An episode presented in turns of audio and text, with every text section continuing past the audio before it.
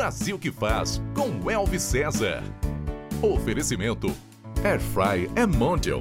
A escolha inteligente. Praça Unitar. Olá, está no ar o Brasil que faz com Elvis César. Você é um brasileiro que faz? Uma brasileira que faz? Então este programa foi feito para você. Ou melhor, é a sua cara. Aqui tratamos de histórias incríveis, pessoas inspiradoras e grandes empreendedores da vida, com a missão de levar uma mensagem para mostrar que é possível, que dá para chegar lá.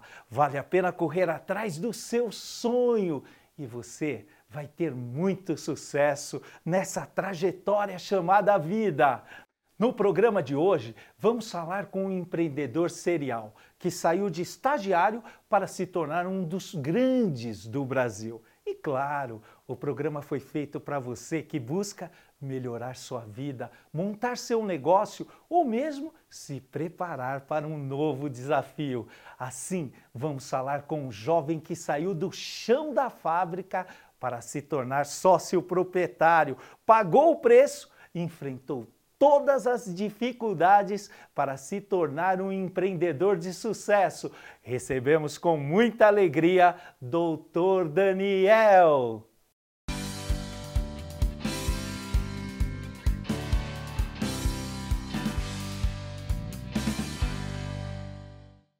Doutor Daniel Josuí, que prazer recebê-lo aqui, amigo. O privilégio é meu, sempre muito bom estar diante de você e eu tenho certeza que o papo vai ser agradável. Um grande prazer, o prazer é todo nosso. E do Brasil inteiro. Certamente está contigo, né? Advogado, empreendedor serial, é, apresentador de TV, mas o que todos querem saber, como foi o início dessa história? O, o início não é fácil para ninguém, né?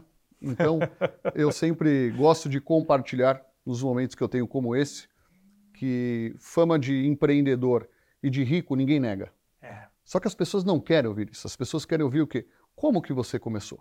Os desafios do empreendedorismo. Então, eu também não, não fugi dessa estatística, comecei pequeno e através de constância e desenvolvimento a gente conseguiu uh, atingir outros patamares. Porém, entretanto, todavia, o, o, começo ele é desafiador para todo mundo. O que você puxou é uma grande verdade as pessoas querem e precisam conhecer o processo.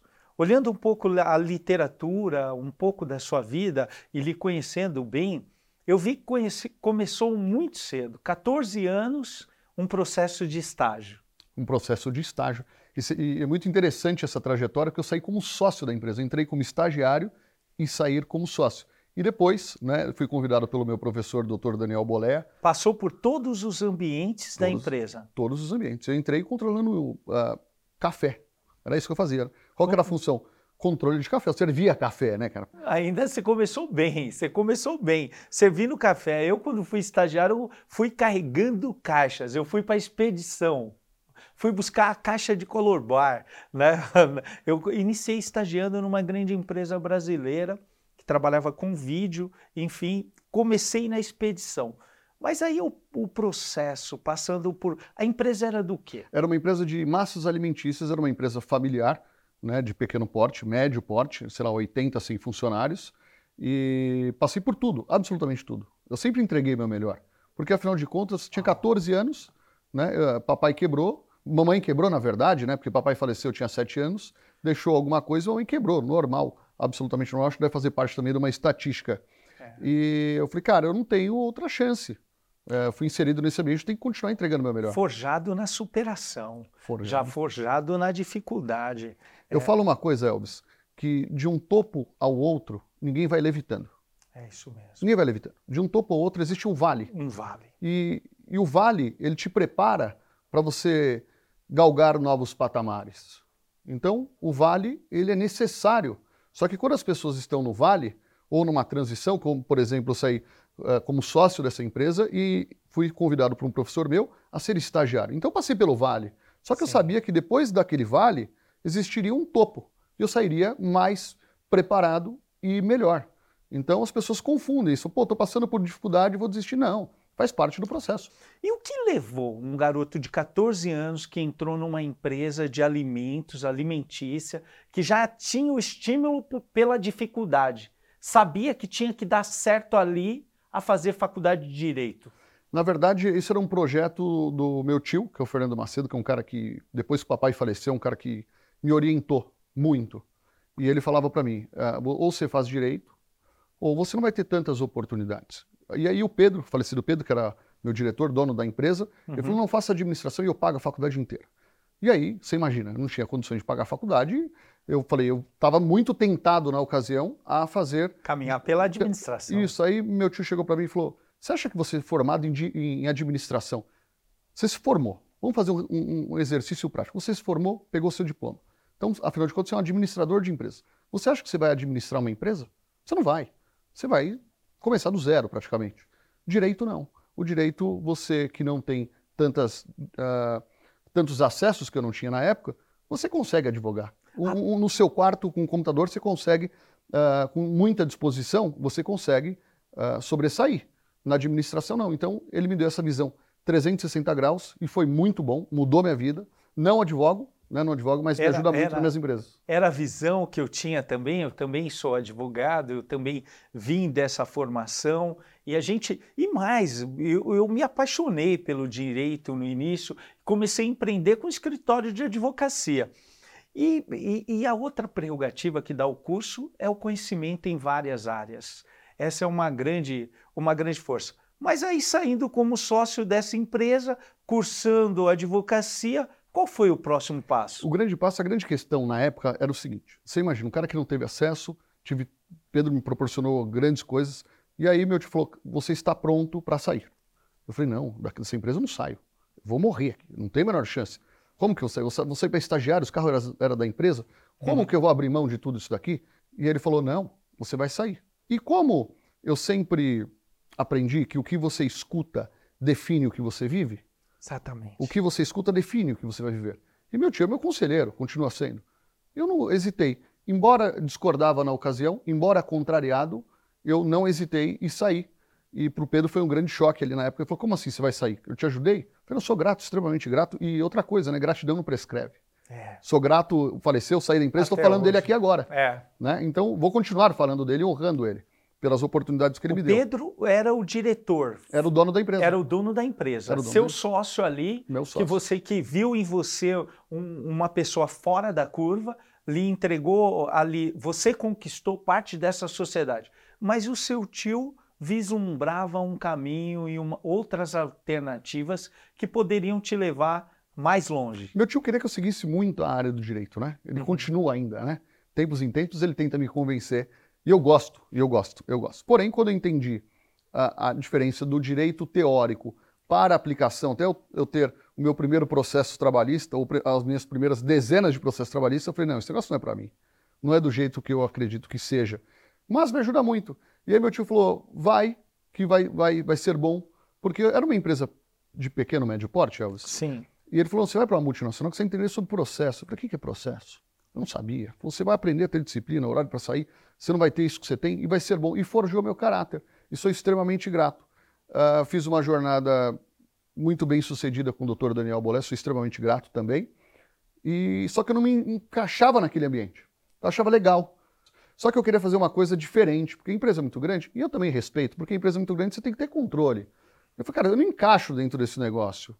Uh, eu sempre tive um negócio assim, a empresa está pegando fogo, uma empresa grande, e você tem o extintor ao seu lado e você sabe apertar o extintor. Só que você não pode.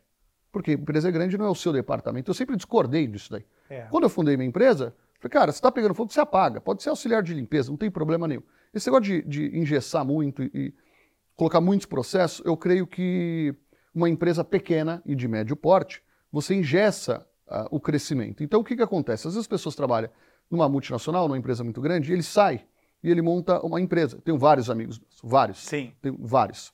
E ele monta com a cultura de uma empresa grande. E o cara quebra. Porque empresa pequena você tem que fazer tudo. Você é. imagina, eu cuidava de expedição, eu cuidava de, de, de, de carga de, de, farinha. Do marketing. Depois eu cuidava do marketing, eu cuidava da contabilidade, do comercial, pagava boleto, fazia tudo. E tinha que lavar o carro do Pedro ainda também. Né? Ainda, manda meu carro lavar. Eu ia. Ó, preciso fazer compra no mercado. Eu ia. Então, uh, você aprende a fazer tudo. E numa empresa, quando é pequena ou média, é necessário você fazer o que tem que ser feito. Quando você se enxergou não participar daquele ambiente, que aquilo não estava te satisfazendo e não, não estava mais contribuindo com a sua carreira, o que, que você fez? O, o que, que você buscou empreender naquele momento? Com a sua experiência, com a sua visão, com, a, com tudo aquilo que você já estava vivendo antes? Eu sempre tive uma disciplina ali, naquele momento, financeira muito boa. Uhum. Então tinha caixa. Você imagina, eu tinha 18 anos e eu tinha caixa, tinha grana guardada. Então eu sabia que poderia dar um, um tiro e acertar ou errar. Claro. Porém, eu não contemplava o, plan, o plano B. Ou aquilo dava certo, ou ia voltar para o mercado. Só que quando você tem uma experiência negativa, Elvis, por exemplo, de fundar uma empresa, você sai com alguns traumas. Sai com sequelas. Sequelas. Toda experiência negativa gera emoções negativas. Exato, e eu não poderia. Eu falei, ou esse negócio dá certo, ou ele dá certo. Então eu trabalhava muito, 16, 18 horas, que eu tinha que fazer.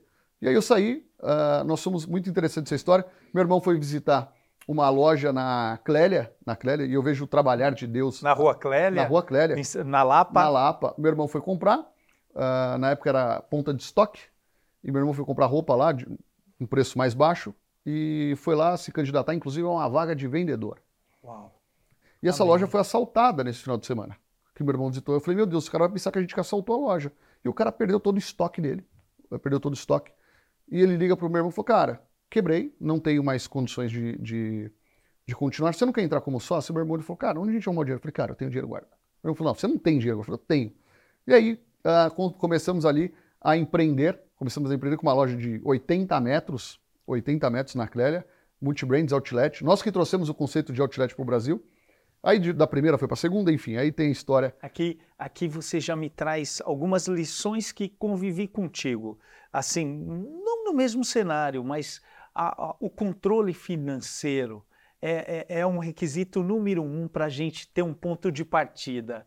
Isso para a vida pessoal, para qualquer negócio, ele é fundamental no processo. E quando você fala que trouxe o conceito de outlet para o Brasil, Uau, isso é muito especial. Porque no Brasil nós não tínhamos nada disso. As pessoas empilhavam a ponta de estoque, elas empilhavam roupas, né? Sim. Ali sem tamanho, sem organização. E como a gente já tinha, já tinha ido ali para os Estados Unidos ali já na ocasião, falou, pô, a gente pode trazer esse negócio organizado e profissional. E profissional. E, profissional. e acessível. E acessível. É. Acessível. Fizemos um belo, uma bela jornada, muito bem sucedida, diga-se de passagem. Fui muito forjado ali. Esse outlet começou com qual marca? Começamos com todas as marcas. Calvin todas? Klein, Fórum Triton, Leves, tudo. Sérgio K, Ricardo Almeida, Dudalina, a gente vendia tudo. Onde tinha ponta de estoque, a gente comprava.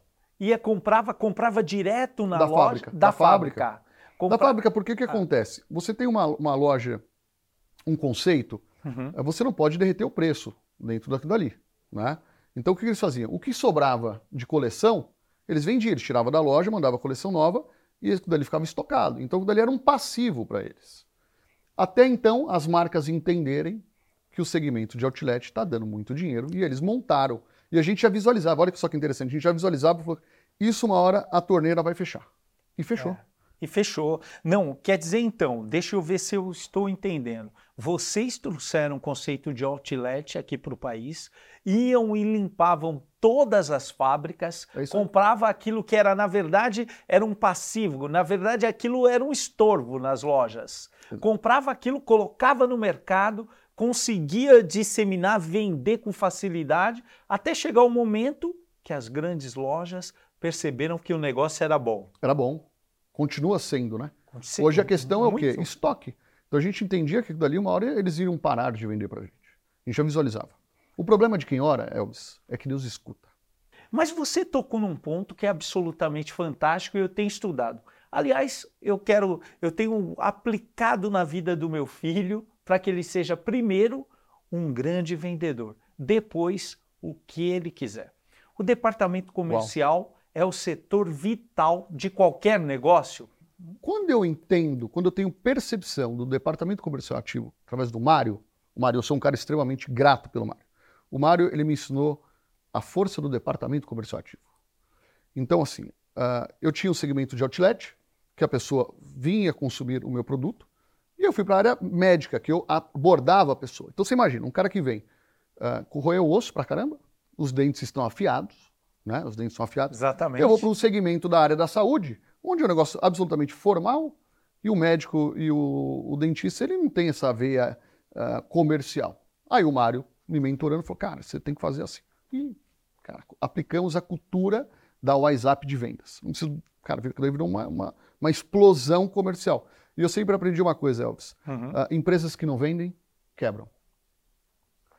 80-20. Sabe o que é a fórmula 80-20? 80% do tempo vendendo Isso. e 20% administrando. Blindando o caixa e administrando o resto. Ah, mas quer dizer que você não cuida da sua administração? Você deve cuidar. Só que se você tem caixa, você contrata o melhor administrador, o melhor CFO, porque você tem caixa.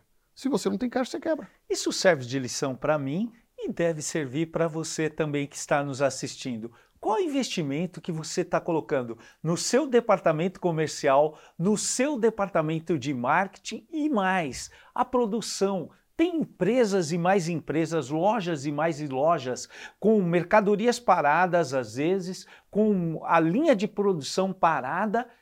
Por quê? Porque não está vendendo. A busca incessante de clientes, então, é um dos segredos do sucesso. Eu não diria que é um dos, eu diria que é o é no singular, é o principal. Uh, as pessoas que eu tenho mais intimidade, pô, uhum. mas você só fala de departamento comercial ativo? Claro, eu é entendi é o significado daquilo. Uh, se você não tiver patrocínio para TV, você quebra. Se você não tiver uh, cliente, você quebra. Então, pô. você tem que fazer o quê? Você tem que desenvolver naquilo. Vender em escala. Vender, Vender em escala. E hoje, e, e tem pessoas que confundem um pouco, eu quero compartilhar isso contigo, que você é um especialista da área. Você vê, tem pessoas que se cansam só por não conseguem receber nãos. É não, não, não, não, e não entendem que quanto mais nãos você recebe, mais próximo do sim você fica. Exatamente. Outras já detalham de outra forma, não conseguem superar objeções. A gente vê assim, é, pessoas até de, de alto calibre, pessoas bem, bem posicionadas, quando recebem uma objeção, têm dificuldade para superá-las. Você sabe por que, que eles não têm isso? Eles, às vezes eles não compreendem? Porque eles esqueceram algo ah, primordial, que chama-se taxa de conversão. Quando você é. entende que você tem uma taxa de conversão, que você vai abordar 10 e você vai fechar 4, inevitavelmente você vai passar por 6 nãos. E os 6 nãos, ele vai tratar o seu caráter, porque as pessoas é. pensam que venda, inclusive eu faz, fazia parte dessa estatística, que venda é transação comercial. Bobagem. Venda não é grana, Venda não é faturamento. Venda é tratamento de caráter. É Para vender mais, melhor e sempre você precisa tratar o seu caráter durante a jornada. E acima de tudo, se divertir. O melhor não é o começo, é o fim. É o final. Só que o que, que acontece nesse ato? O que, que você faz? Você vai esperar o fim quando você desejar comprar uma casa nova, um carro novo? Tá, você comprou e agora? Tem que se divertir na jornada. E vendas, eu amo. Não é que eu amo porque eu sou um fã da área, porque eu sei a força que isso traz. A, a importância que traz para qualquer negócio. E tem um outro, o, o grande liame, grande ligação da venda entre o vendedor e o cliente é colocar o cliente no centro das atenções.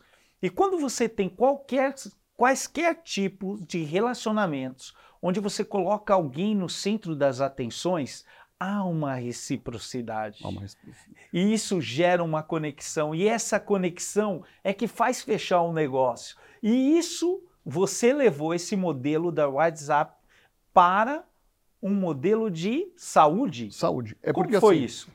Eu, eu, eu até vendia. Eu até vendia antes nos, nos outros segmentos que eu já atuei. Só que eu não sabia o que era uma venda científica. Porque Uau. venda é científico. Fala mais. Vender, o vendedor medíocre e fraco, ele acredita que ele precisa contar uma mentirinha. Eu preciso contar uma mentirinha. Essa semana, inclusive, eu perdi um contrato. Eu fechei uma operação com a pessoa, ele falou, doutor, eu vou vender minha casa para poder fazer isso. Eu falei, você não vai vender sua casa, que eu não fecho negócio contigo. Por dois motivos. Eu conheci a sua esposa, conheci sua família, você não vai destabilizar para você investir no meu negócio. No chance, você não vai. Então, para vender, você não precisa contar mentira. Esse é o primeiro ponto. E segundo, a venda é científica. Eu acho que até mais que isso. Para viver, você não deve contar mentira. É isso porque a mentira só te leva para a ruína e você vira um mentiroso quanto mais. Eu tenho vivido uma vida para lutar para me abster da mentira. E isso, isso foi, isso vai te levar na, na ruína, porque não sedimenta, e aí eu vou mais longe ainda. Qual a principal estratégia ao longo de toda essa sua experiência? Hoje, mais de 20 anos de experiência em vendas para sedimentar clientes. A verdade. A verdade. A verdade. A verdade sempre. Então, às vezes você está num processo de negociação e você quer fechar, e eu também quero. E as pessoas que estão nos assistindo, eles, elas anseiam em querer fechar a venda. E a venda a todo custo. Eu não, eu não vendo a, a qualquer custo. Primeiro que eu não vendo qualquer produto. Então, a, a, tem aquele dilema que diz, um bom vendedor vende qualquer coisa. Eu não vendo qualquer coisa. Um vendedor ruim vende qualquer coisa. Primeiro tem que acreditar no produto e o segundo, a verdade. Os nãos vai fazer parte, vai, taxa de conversão. São. Abordei 10, fechei 3, você vai entender o seu negócio e você vai passar. E você não vai ficar decepcionado, você não vai ficar chateadinho. Como lidar com a concorrência? Concorrência, concorrência é um espetáculo. Eu aprendi isso com o Flávio Rocha, dono da Riachuelo. Uau. A concorrência, quando estava no segmento de outlet, eu perguntei isso para ele pessoalmente. Falei, Flavinho, como que eu lido com a concorrência? Ele falou, a concorrência, ela é implacável. Ela te faz acordar cedo e dormir tarde. E melhorar todos os minutos. Melhorar. A concorrência é seu estímulo. É o, é o combustível do foguete que faz você levantar e agir. Exato. Agora, aproveitando aqui, eu não poderia deixar de perguntá-lo. Qual que será no futuro? Como que será um novo padrão de venda? Será que a gente vai sair desse corpo a corpo, dessa habilidade de comunicação, desse toque? Ou ah, qual, vai ser o modelo de venda no futuro, segundo o seu prisma? Uh, na minha percepção, vendas vai continuar sendo isso, que é vender em alta performance, tá? É. Veja bem, vender, vender em alta de verdade. Vender de verdade. Eu não estou falando no, no, num disparo de ma em massa de WhatsApp, de e-mail, que não tem problema, as pessoas até vendem. Vende uma, uhum. vende uma, um pouquinho do quanto deveria ter, estar vendendo. Uhum. Então, vendas é contato pessoal, olho no olho. Olho no olho. Não significa que você não possa utilizar as ferramentas para você produzir. O que, qual, que, é qual que é a percepção, Elvis? Muito importante esse ponto. Hoje nós vivemos uma área de tecnologia. Sim. Então nós temos WhatsApp, temos e-mail marketing, nós temos Instagram, Facebook, nós temos os impulsionados, nós temos. Adiantamos no vários. tempo, em decorrência da pandemia, Só que isso... quase uma década. Uhum. é verdade. É verdade? É o verdade. mercado digital avançou uma década. Só que isso não. A tecnologia não é para eu uh, ser menos disposto. É para me auxiliar mais, para eu produzir mais. Então você imagina, se eu tenho um faturamento de um milhão de reais e aí você tem novas tecnologias, você vai continuar no 1 milhão de reais? Claro que não, você vai para 5. Não pode, tem que escalar. Tem que escalar, mas o contato pessoal, ele, eu, na minha percepção, ele nunca vai deixar de ser determinante para vender em alta escala em alta performance. Você foi um jovem de sucesso e ainda é um jovem de sucesso. É muito sucesso, aliás. Qual recado você deixa para a juventude brasileira? O segredo da vida, Elvis, é constância, não se abalar não se abala. Uh, dificuldades todo mundo vai passar, inevitavelmente, como eu também passo. Uh, no, empreender não é esse glamour que as pessoas falam que é chique, que é legal. Você vai passar por dificuldade, inevitavelmente. Porém, o nome do jogo chama-se constância, constância com o apetite do início. O que, que é o apetite do início? Aquela é disposição. É Quantos, quantas pessoas eu conheço, e você também, que tiveram um projeto extraordinário e hoje não vivem o extraordinário? Quantas pessoas Deixa. que eu conheço que são mais inteligentes que eu e não estão despontando? Por quê? Porque pararam. Apagou a chama Apagou. e ele não percebeu. Então, essa atração, essa força motriz, ela precisa estar tá aí numa constância e, e, se posso fazer um acréscimo, uma constância evolutiva. Doutor Daniel, o que te inspira hoje? Hoje me inspira tra tratar caráter através do departamento comercial ativo. Yes. É isso que me inspira, ajudar pessoas, porque eu entendi que através do departamento comercial ativo eu transformo vidas. O cara compra uma geladeira nova, ele ajuda a mãe, é através do quê? Através das vendas. Então isso me inspira. Claro que ganhar dinheiro também não é pecado nenhum. Nenhum. Eu não sou hipócrita. Uh, só que o dinheiro ele é um troféu como se fosse uh, uma fase do videogame. Então você vai passando de fase, você vai ganhando mais musculatura e o dinheiro é isso. Claro que eu não estou sendo hipócrita. Quando você não tem dinheiro para comer e beber e pagar as suas contas, o dinheiro ele é o mais importante, como já foi para mim. Tá? Então eu vejo muito, muitas pessoas, Elvis, falando, pô, o dinheiro não é importante. É sim, é principalmente para quem está passando por dificuldade. Então, num primeiro momento, a motivação é o dinheiro e, e sempre será. Num segundo momento, quando você já não precisa tanto para comer, beber e sobreviver, você muda a motivação. E eu espero que no futuro próximo mudar, mas adquirir novas motivações. Então, uh, hoje, hoje na situação que eu estou, o meu desafio e o que me motiva é vender em alta escala. Por quê? Porque quando eu entendo o que eu vendo, eu ajudo pessoas. Transforma, impacta a sociedade. Impacta a sociedade. Vamos fazer um jogo rápido aqui. Fala para mim um livro. Um livro, O Monge Executivo. O esporte. Golfe. Família. Tudo. Deus. Acima de tudo e de todos. Doutor Daniel Josuí, quem é o Brasil que faz para você? O Brasil que faz são pessoas que estão empenhadas, uh, comprometidas com um propósito de vida e, acima de tudo, em ajudar pessoas. Eu quero te agradecer, amigo. Te agradecer por essa entrevista fantástica, pela sua vida, por esse jovem que impacta e transforma. Eu quero te presentear. Muito obrigado com o meu livro. Muito é obrigado. um livro de gestão pública com um método no qual eu fui algumas vezes o melhor administrador do país. E esse método é aplicado também nos negócios, em vários negócios, na escalabilidade e uma série de outras coisas. E já temos aqui um, um retrato de 40 mil exemplares vendidos. Um best-seller. Best-seller. Uma coisa importante, né?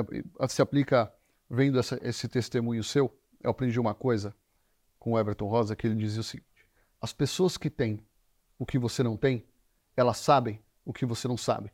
Então, quando você vê uma pessoa que foi eleito algumas vezes o melhor prefeito na, no município, ele sabe o que eu não sei. Então, o que, que eu tenho que fazer? Aprender com ele. Então, eu me coloco sempre na posição de aprendiz. E se você foi eleito o melhor, certamente você tem muito para me ensinar. Isso se aplica para a área empreendedora e também para os prefeitos e governadores. Né? Eu quero te agradecer. Muito, Muito obrigado. obrigado. Obrigado pelo bate-papo. Obrigado. E agradecer você também por essa fantástica audiência. Peço para que você não saia, nos acompanhe em todas as redes sociais. Esse programa foi feito justamente para que você nunca desista dos seus sonhos. Um grande abraço, Deus te abençoe. Valeu! Brasil que faz com Elvis César. Foi um oferecimento. Praça Unitar. Quando a família cresce, o amor da gente cresce junto. E a família de Air Fryers Mondial continua sempre crescendo. Além dos modelos que você já conhece, agora temos a Air Fryer Forno, ideal para porções maiores de uma só vez. E a Air Fryer Dupla, que faz até duas receitas ficarem prontas ao mesmo tempo. Existe um modelo de Air Fryer Mondial perfeito para você. É só escolher. Mondial. A escolha é inteligente. E decora.